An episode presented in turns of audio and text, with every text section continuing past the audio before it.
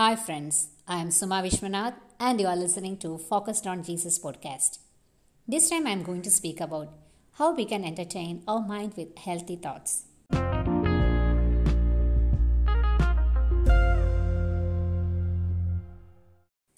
Thoughts have amazing power. Thoughts determine our emotions, words, and actions. How about our thoughts today?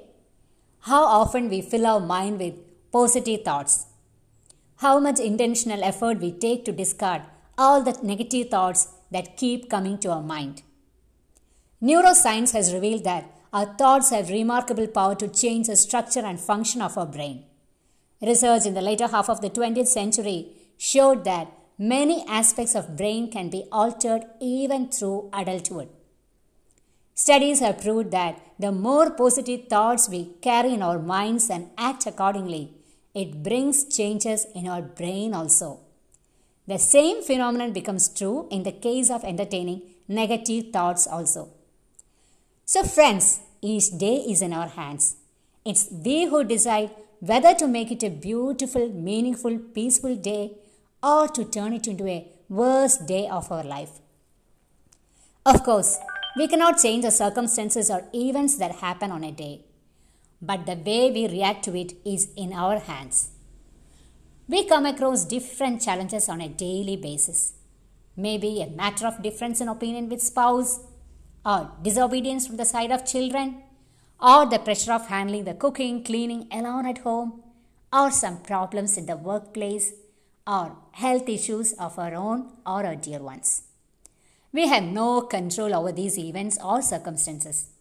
But we can control our responses to these events or circumstances.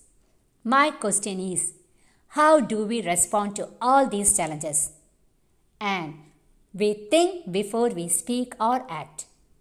Philippians 4 8 says, How our thinking need to be positive in all the circumstances of our life. Philippians 4 8 says, Finally, brothers and sisters, whatever is true, whatever is noble, whatever is right, whatever is pure, whatever is lovely, whatever is admirable, if anything is excellent or praiseworthy, think about such things. I would like to share one incident that happened in my life. I was facing a tough time of my life. I met with an accident, then went through an emotional breakdown because of severe head injury. I was struggling with vertigo problems also. I was forced to quit my job also due to all these health related struggles. One day I was playing boggles with one of my friends of our church. Maybe you're familiar with this game. We need to pick out words from the jumble letters. While playing, I realized that most of the words I was figuring out from the jumble letters were negative words like sad, angry, upset, etc. I don't exactly remember all the negative words I got, and my friend also noticed that and indicated the same to me. In fact, I was going through a lot of fear, uncertainty, worries. So the negativity of my thinking was getting reflected even in the game. Hope you are realizing the effect of negativity in our thinking.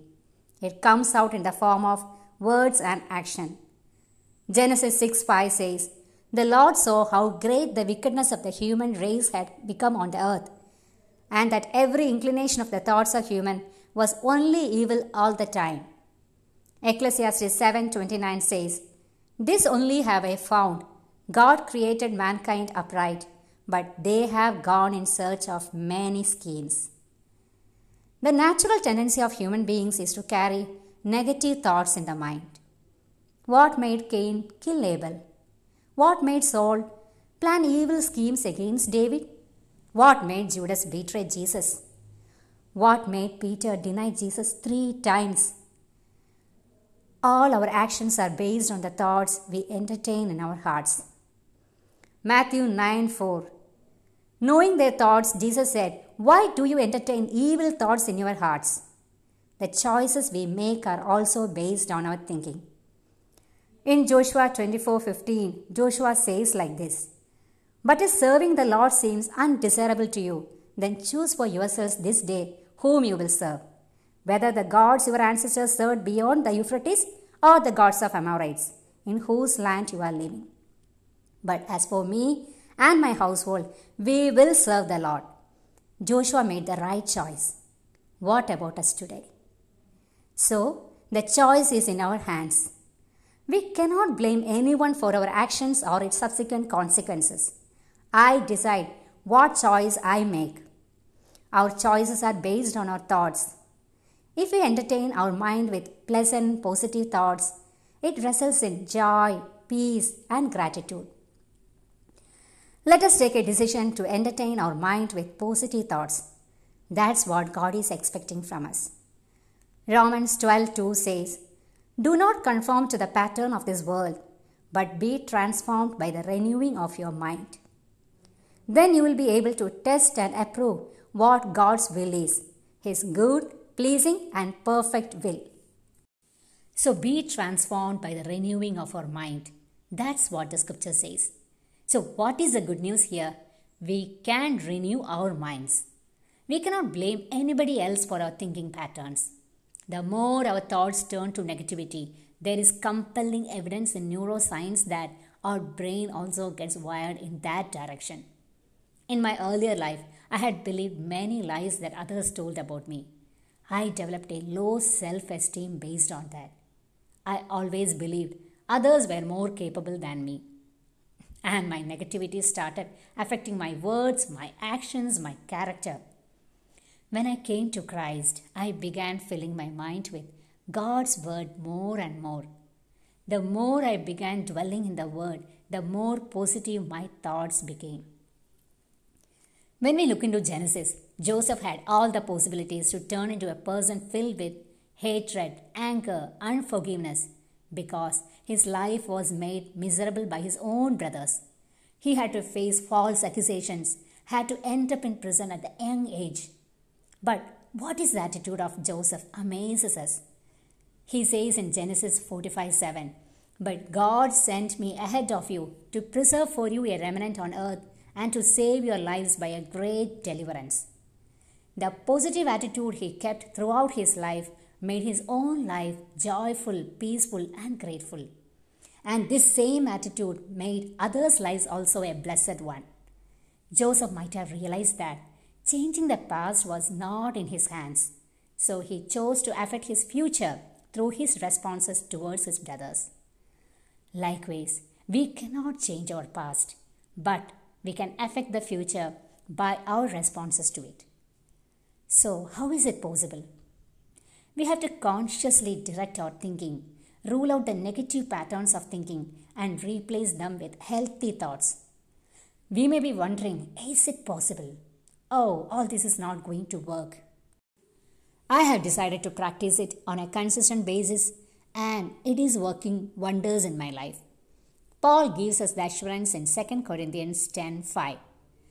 We demolish arguments and every pretension that sets itself up against the knowledge of God, and we take captive of every thought to make it obedient to Christ. Let's fill our minds with the amazing creations of God. Let's take time to observe the nature, try to find beauty in every creature that we see around. Let's reflect all the joyful moments of our life and thank God for that. Let's meditate more scriptures that has the incredible power to renew our mind on a consistent basis. Shake off all the unhealthy, toxic thoughts that can pull us down. Let's take an intentional effort to see the strength of others and appreciate them for that. It's not easy, it's hard work Sometimes we may fail miserably, but don't give up. Take captive of every thought to make it obedient to Christ. God will give us the victory. All glory goes to Him only. Amen. Thank you so much for listening to this podcast and my prayers for all of you who were listening.